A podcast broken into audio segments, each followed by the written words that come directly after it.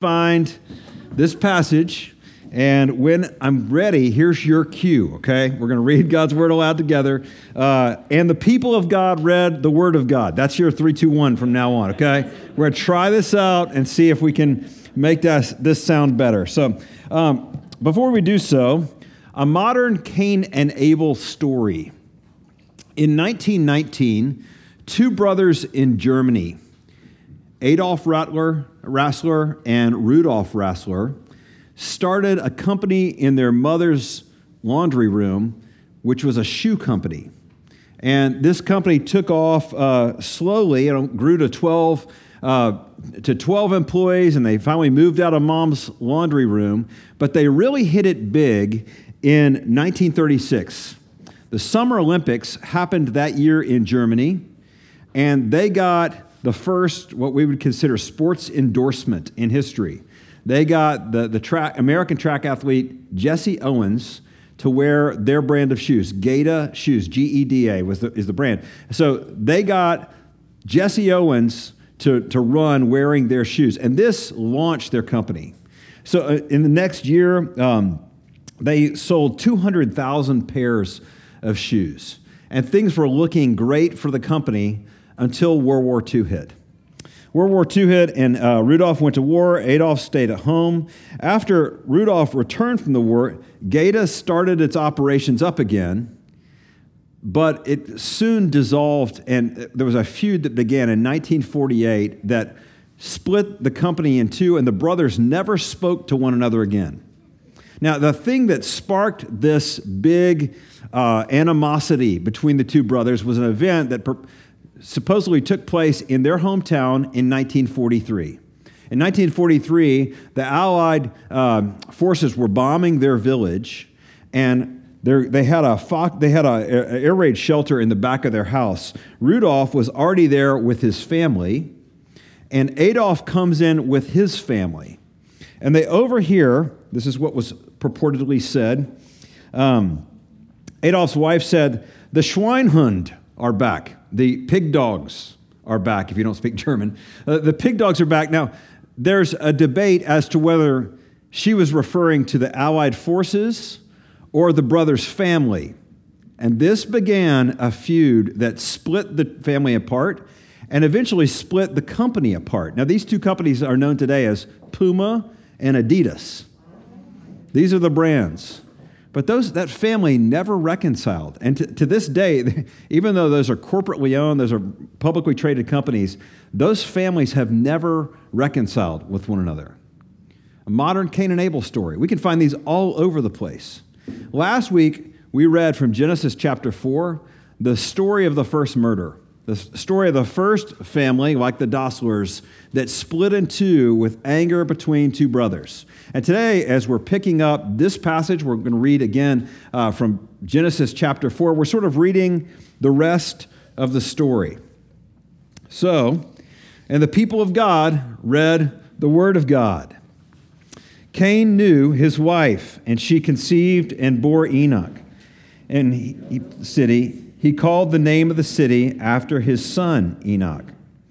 To Enoch was born Irad, and Irad fathered Mehujael, and Mehujael fathered Methushael, and Methushael fathered Lamech. And Lamech took two wives. The name of the one was Adah, the name of the other was Zillah. Adah bore Jabal. He was the father of those who dwell in tents and have livestock. His brother's name was Jubal. He was the father of all those who play the lyre and pipe. Zillah also bore Tubal Cain. He was the forger of all instruments of bronze and iron. The sister of Tubal Cain was Naamah. Lamech said to his wives, Adah and Zillah, hear my voice, you wives of Lamech. Listen to what I say.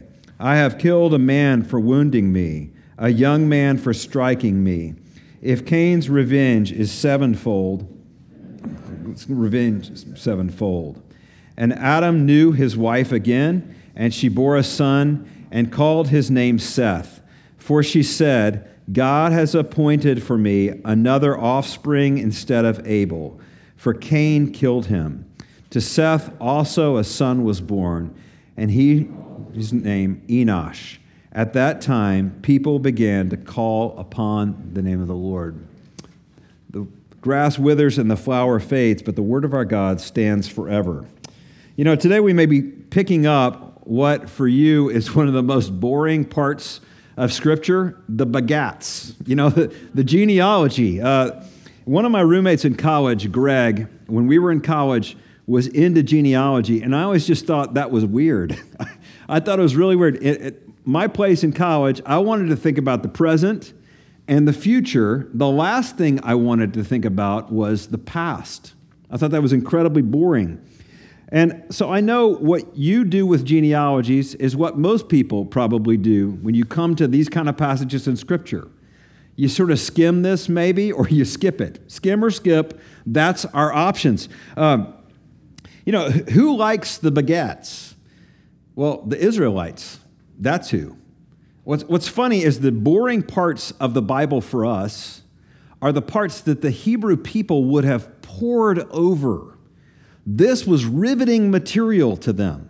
And so I know you think I'm crazy. I'm spending the next two weeks going through Genesis 4 and Genesis 5 because they have something to show us of the character of God. They're in our Bible for a reason. Now, a couple of observations about this passage right off the bat. Um, we, you, you read this, and you have to come to the Bible with questions. If you're not, you don't have questions at this point, you're not paying attention. Right? Like questions like this. Well, where did Cain's wife come from? Anybody ever wondered about that one? Okay. Um, what about this?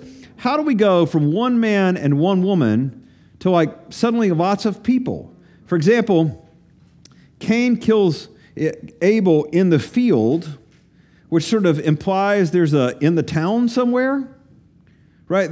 what do we do with like this sort of understanding that there's other civilizations that seem to appear quickly in the Old Testament?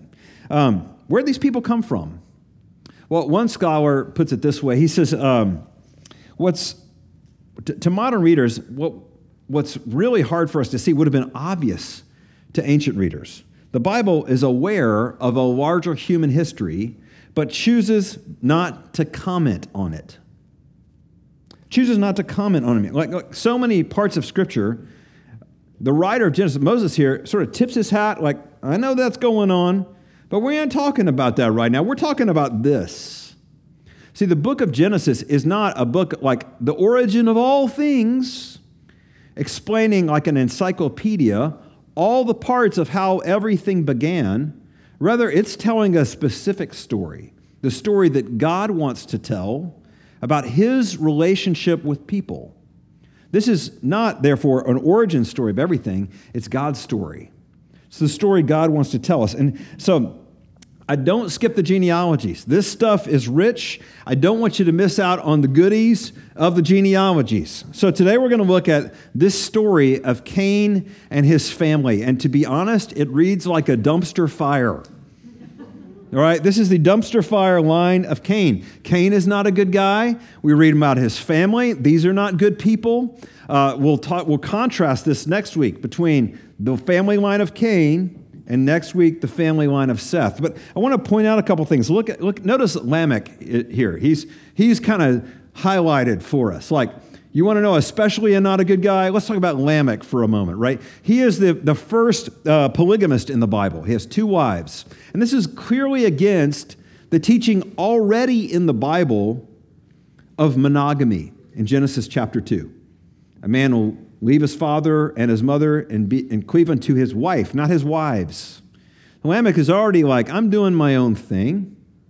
And we also find out Lamech here is a murderer, right? He, he, he, uh, he kills a man for striking me. He, he's repeating the sin of his forefather Cain. He's just doing the same thing. And he even kind of takes God's name in vain. Like, if God is going to protect Cain seven times and 77 times for me. In the end of this passage, we're pointed to a different line. It begins with Adam knew his wife Eve and had another son named Seth. And this, there's a the little parenthesis here in verse 26, and it says this says that they called upon the name of the Lord. Now, that in the Old Testament, especially in the book of Genesis, it's used four times in the book of Genesis to really highlight public worship. That's a group of people whose hearts are turned toward God. Cain and his dumpster fire line turned away from God. There's a contrast that's being set up between these two things. But isn't this curious? Don't you think it's curious that this is in our Bible? Like, why would God want to tell this story? Why would God record for us this story of the dumpster fire line of Cain? Here's what I think this passage shows us it shows us how God thinks and relates to an unbelieving world and how we relate to, are called to, can relate to unbelievers and an unbelieving world. This is a really important passage. Let's walk through it together. So, as, as much as this is a story about people who turned away from God, it's also a story about human progress. Did you notice this? Look, look here. Cain builds a city. Uh, Jabal, by the way, if you're looking for baby names, this passage has not been used very much, right? So Jabal is the father of those who dwell in tents and have livestock. Jubal, good name, right? Uh, father of all those who play the lyre and, and pipe. Tubal Cain, right? Tubal Cain is the forger of instruments of bronze and iron. Now, what's interesting about this is that all this is sort of recorded for us without comment from God. God doesn't seem to give us a thumbs up or a thumbs down on what's happening in all these situations. Uh, he, you know, I, have read commentaries, I've listened to other pastors, which there are very few people who preach on this. They skip this one for obvious reasons. And here's, here's kind of what people do with this they say things like this Well, progress without God isn't progress. Man, that sounds like a good sermon right there. But unfortunately, that's not what this passage says. You know, one of the temptations we have in reading the Bible is sort of read what we think it's going to say and assume we know what it's saying instead of what it actually says. God doesn't say shame, shame, shame. Progress without God isn't progress. Nothing like that in this passage.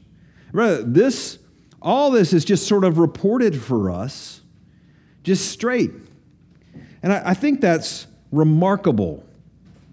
There's no summary statement of condemnation. There's nothing, you know, Tubal Cain wasn't saying, you know, stop doing that. This is just given to us. Why?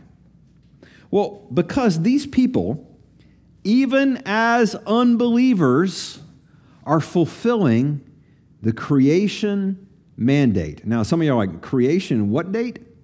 The creation mandate. Now, let me just remind you back from Genesis chapter 1. When God creates people, he gives them the blueprint or the job description or the here's what you're going to do. And God says, really, five things be fruitful, multiply, fill the earth, subdue it, have dominion. This is what a lot of Bible readers call the creation mandate. Just means this is what you and I are designed to do. God created us be fruitful, multiply, fill the earth, subdue it, have dominion. In other words, when God designed us, He made us for a certain kind of work. You and I were made to be co creators, gardeners, right? I want you to think about this. I love gardening. For years, my family, we lived in downtown Philadelphia, which meant concrete in front of the house, concrete behind the house, and our house joined both neighbors' houses. Right? So this is just like this is like all the houses bunched up together. Trick or treating was very efficient in Philadelphia. But there was no dirt. I mean, one of the things when we came here almost 11 years ago now, we loved, Susan and I discovered, we love gardening. And it's not just the like outcome of gardening, you know, vegetables and flowers. We actually love the process itself. Gardening is, is about nurturing. it's about stewarding. Anybody who gardens knows like you can't make anything grow. Right? You, you, you prepare the soil, you tend the plants, you pull the weeds, you do, you do all the things, and the, the plants grow. You know, there's something about that. And, and see, this, that's a great metaphor for how God has made you and me.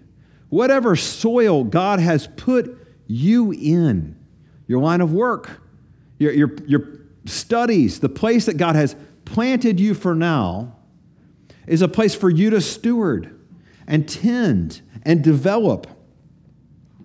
So it's significant for us to listen to this and, and realize God doesn't condemn the, the list of unbelievers in this passage. He doesn't say, Cain, Jubal, Jubal, uh, Tubal Cain, since you don't worship with me, your, worth, your work is worthless. He doesn't say that. God doesn't say that, but here's what I find Christians often do.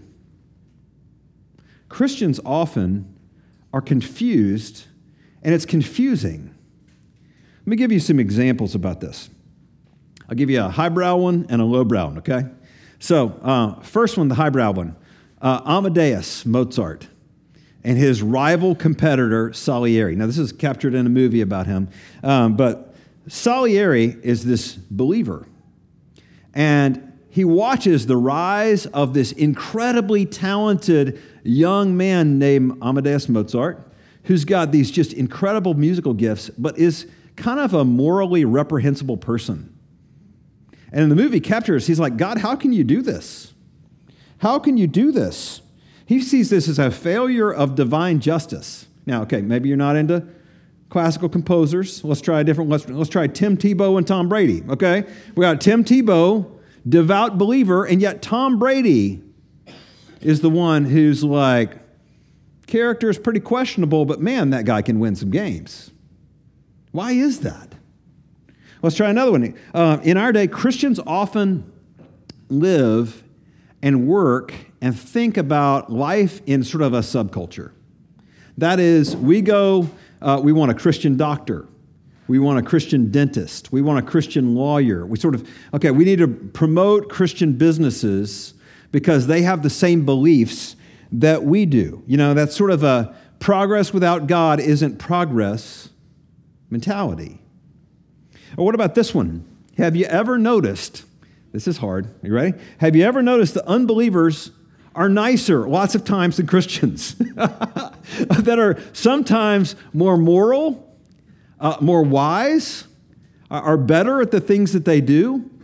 I mean, don't you kind of scratch your head and go like, well, I, I, I thought, how does that, how does that work? You know, Cain and his family line are obviously, like I've been using the line, dumpster fire of sin. And yet, the sinful family line, in some degree, is still fulfilling the creation mandate. This is entirely unexpected. So, what's going on here? Well, two dynamics that I want to point you out, point, point out to you. First one's this cells and cooking. Okay, cells, like in your body, and cooking. Uh, think about how cells work. Cells can be healthy and self replicating, or cells can be turned against the health of the body, and we call that cancer. Right? There's a structure to the cells, but there's a direction. It can either be moved in a good way for the health of the body or a bad way. Think about cooking especially my cooking, right? So, cooking, you combine all the ingredients in a pot if you put in the right amount of ingredients, man, something delicious. If you way over salt something, I have a history of this. It's inedible, right? It's, you can't eat it. So there's a structure and there's a direction. This is true throughout creation. This is true throughout the way God has designed the world. There is structure and there's direction. Some examples of this strength can be used, like in this passage, to plow the ground or to kill your brother. Email can be used, right, to encourage a friend or send a death threat.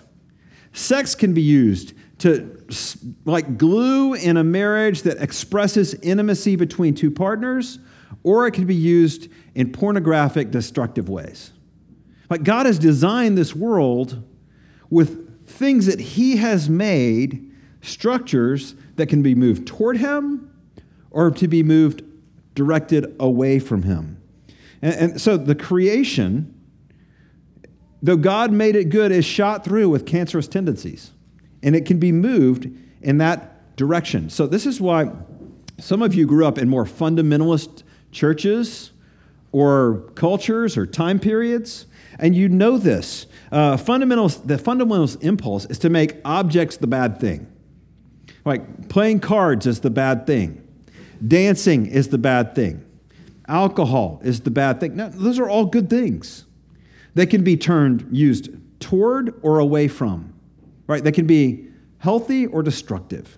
The second dynamic of this passage is an aspect of God's kindness that theologians call common grace. Now, this is a little bit weird, so I need you to hang in and listen real close.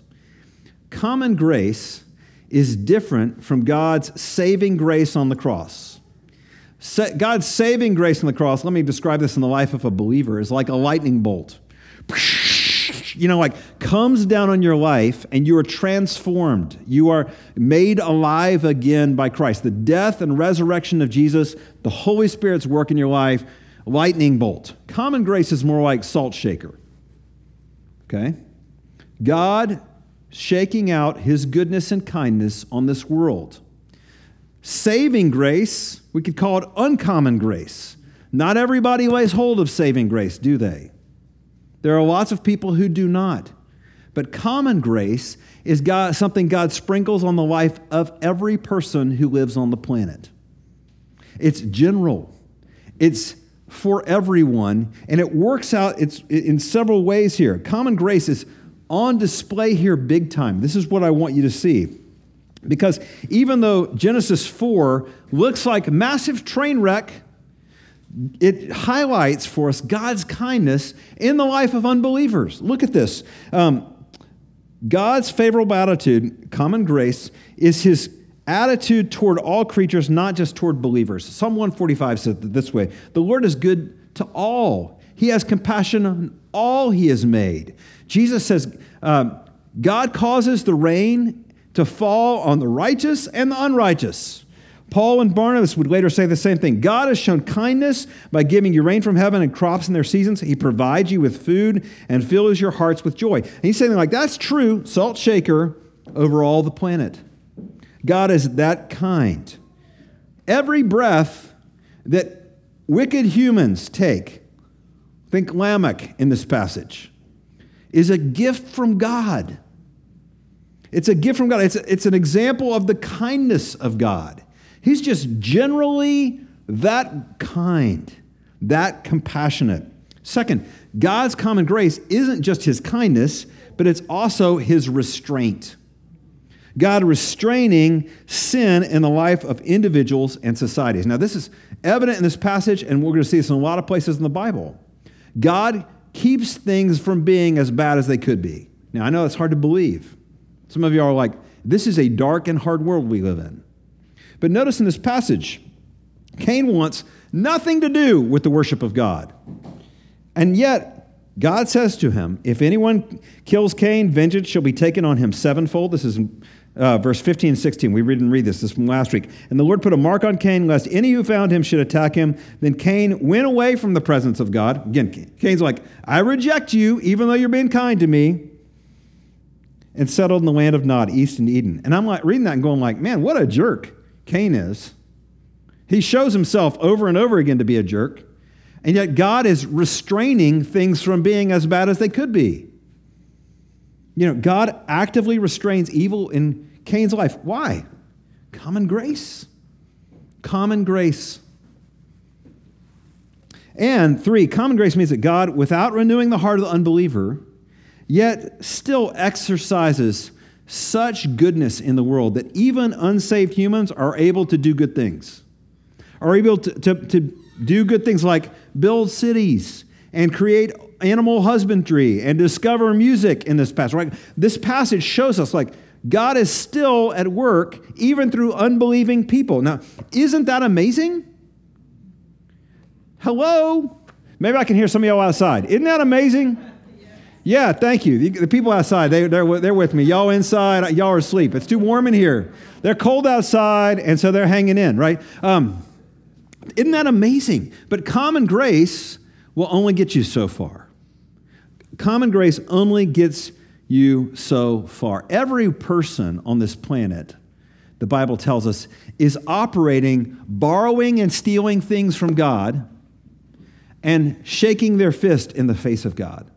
Romans 1 tells us that every person has enough knowledge of who God is just by observing the created world like a beautiful, crisp fall day like today that screams, God is good, and yet suppresses that truth. It's interesting, the Bible says, you know, we have enough information about God to know that He's real, but the universal condition of the human heart is to push that down like pushing a beach ball underwater. You can keep doing it, it's going to pop up, it's going to come back up to the surface. And so, also, this universal knowledge of God. People do have enough information, but I don't want to believe it. I don't want that to be true. The glory of God is said to fill the whole earth. And um, John Calvin called this a sense of the divine, which is in everything. Paul says this is why people suppress the truth. Um, this means that much of what Christian, non-Christians say about God, they say they, but we would say they both know and don't know. I know it, but I don't want to know it. Let me give another example of this, okay? Um, there was a 20th century composer named, uh, named Leonard Bernstein. And Leonard Bernstein was an amazing composer, but also an atheist. And during a TV interview with him, uh, he was remarking on the power of music in his life. And he's talking about like Beethoven. He's like, you, you listen to Beethoven, he says, it makes you feel at the finish that something is right in the world. There's something that checks throughout, that follows its own law consistently, something that we can trust that will never let us down. Now, of course, what he's talking about, and is not even able to like put his head all the way around, is he's talking about the God of the universe. This is who God is. He's like, there's something about an incredible piece of music that's like, I can hear whispers. I hear whispers of the divine. I hear, I, am in touch with some kind of transcendence that doesn't add up in my mathematical, atheistic formula of the world. You know, if you're a Christian, if, you, if you're not a Christian, you may be a, a better person than most of us in this room. You may be smarter. You may be more accomplished than all kinds of people around you, especially Christians. And yet, you live in God's world. And this is one of the things we need to tell our kids over and over again. You live in God's world. You breathe God's air. The gifts that God has sprinkled upon your life have been given for you to garden with, to steward for God. You may be making all kinds of progress for humanity.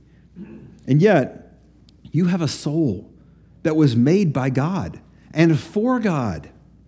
And I want you to consider where you stand with God this morning. I mean, listen to, listen to Bernstein. Whispers of the divine, they are everywhere. God is whispering throughout this whole world of his presence and his power. Listen to the universe. I mean, universe shouts his name.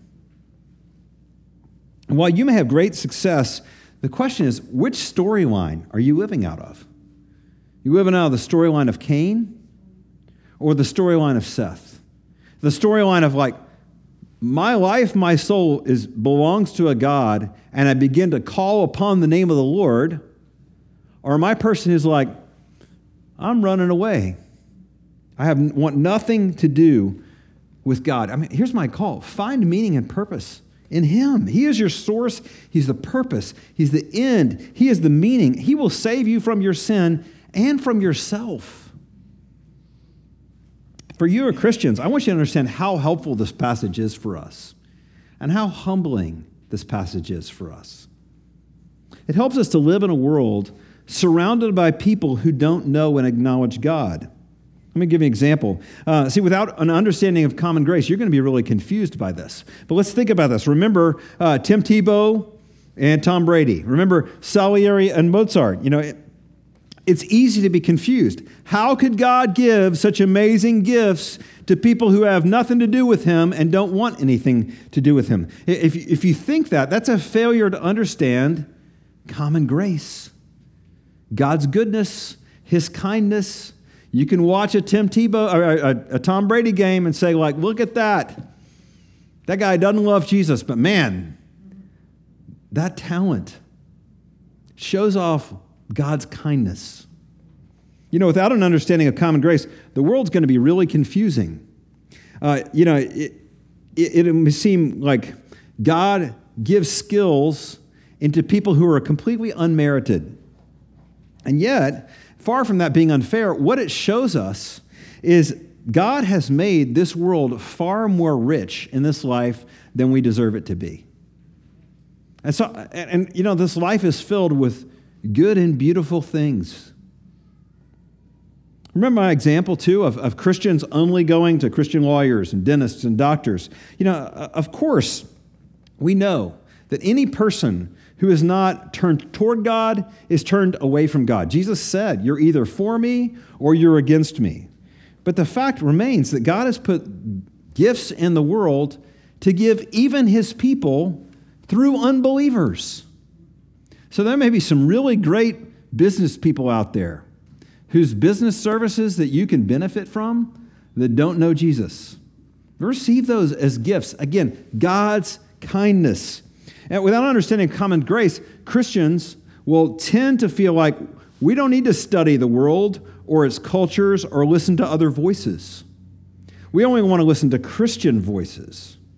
Well, the reality is, all truth is God's truth.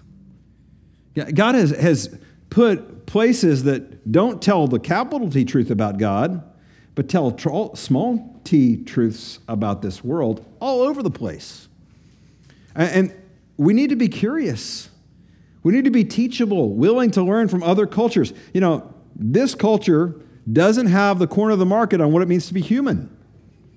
There are other cultures that show forth different aspects of how God has made the world and his goodness. You know, without an understanding of common grace, um, Christians will have trouble understanding also, finally, why non Christians are sometimes nicer and better, like I said before. Why, why they're more wise or more moral, more kind, more upright, more truthful than Christians. But even this reminds us of the gospel. In our pastoral prayer this morning, Fritz referred to 1 Corinthians at the end of 1 Corinthians, we read these words God chose what is foolish in the world to shame the wise. God chose what is weak in the world to shame the strong. God chose what is low and despised in the world, even things that are not, to bring to nothing the things that are, so that no human being may boast in his presence. See, this reminds us of the gospel. Common grace reminds me of the gospel that God didn't call you to himself on the basis of your merit, but in spite of your sin. You know, God didn't call you to Himself on the basis of your morality, but in spite of your immorality. God didn't call you to Himself because you were smart enough to understand the gospel, but in, despite the fact that you had a hard heart, like me.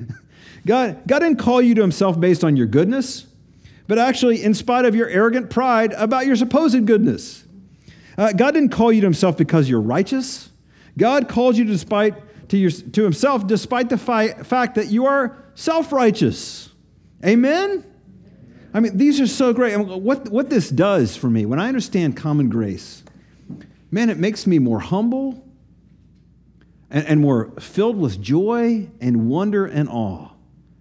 I mean, Christians who rightly understand this, who've really taken all the like transactional Christianity, I earn it, God gives it, and we've taken that and we've dumped it all in the dumpster. And what's left over for that is shock and awe, wonder and, and laughter. God loves me like this. Uncommon grace. Uncommon grace. Lightning bolt salvation. Praise the Lord. Let's go to the Lord together in prayer. Father, we thank you. Lord, uh, that your word tells us over and over again of your character. And we're so quick to forget what you're like. And we, we live in a, a world where a, a, meritocracy is what everybody thinks. And Lord, it's so hard for us, in truly in our thinking, to be totally converted uh, to the fact that you are just unbelievably kind. Or that, that you don't treat us on the basis of our merit or our unmerit, but on the basis of Jesus. Father, I pray that you would make us to be a people who are most of all hopeful and humble. Hopeful for the salvation of our family members and friends, and also humble because we've done nothing that gives us a right to be here with you and be at the table with you and to celebrate the goodness of Christ for us. Lord, we praise you, we honor you. We pray, Father, you'd fill our hearts with wonder and joy, humility and boldness. We pray this in Christ's name. Amen.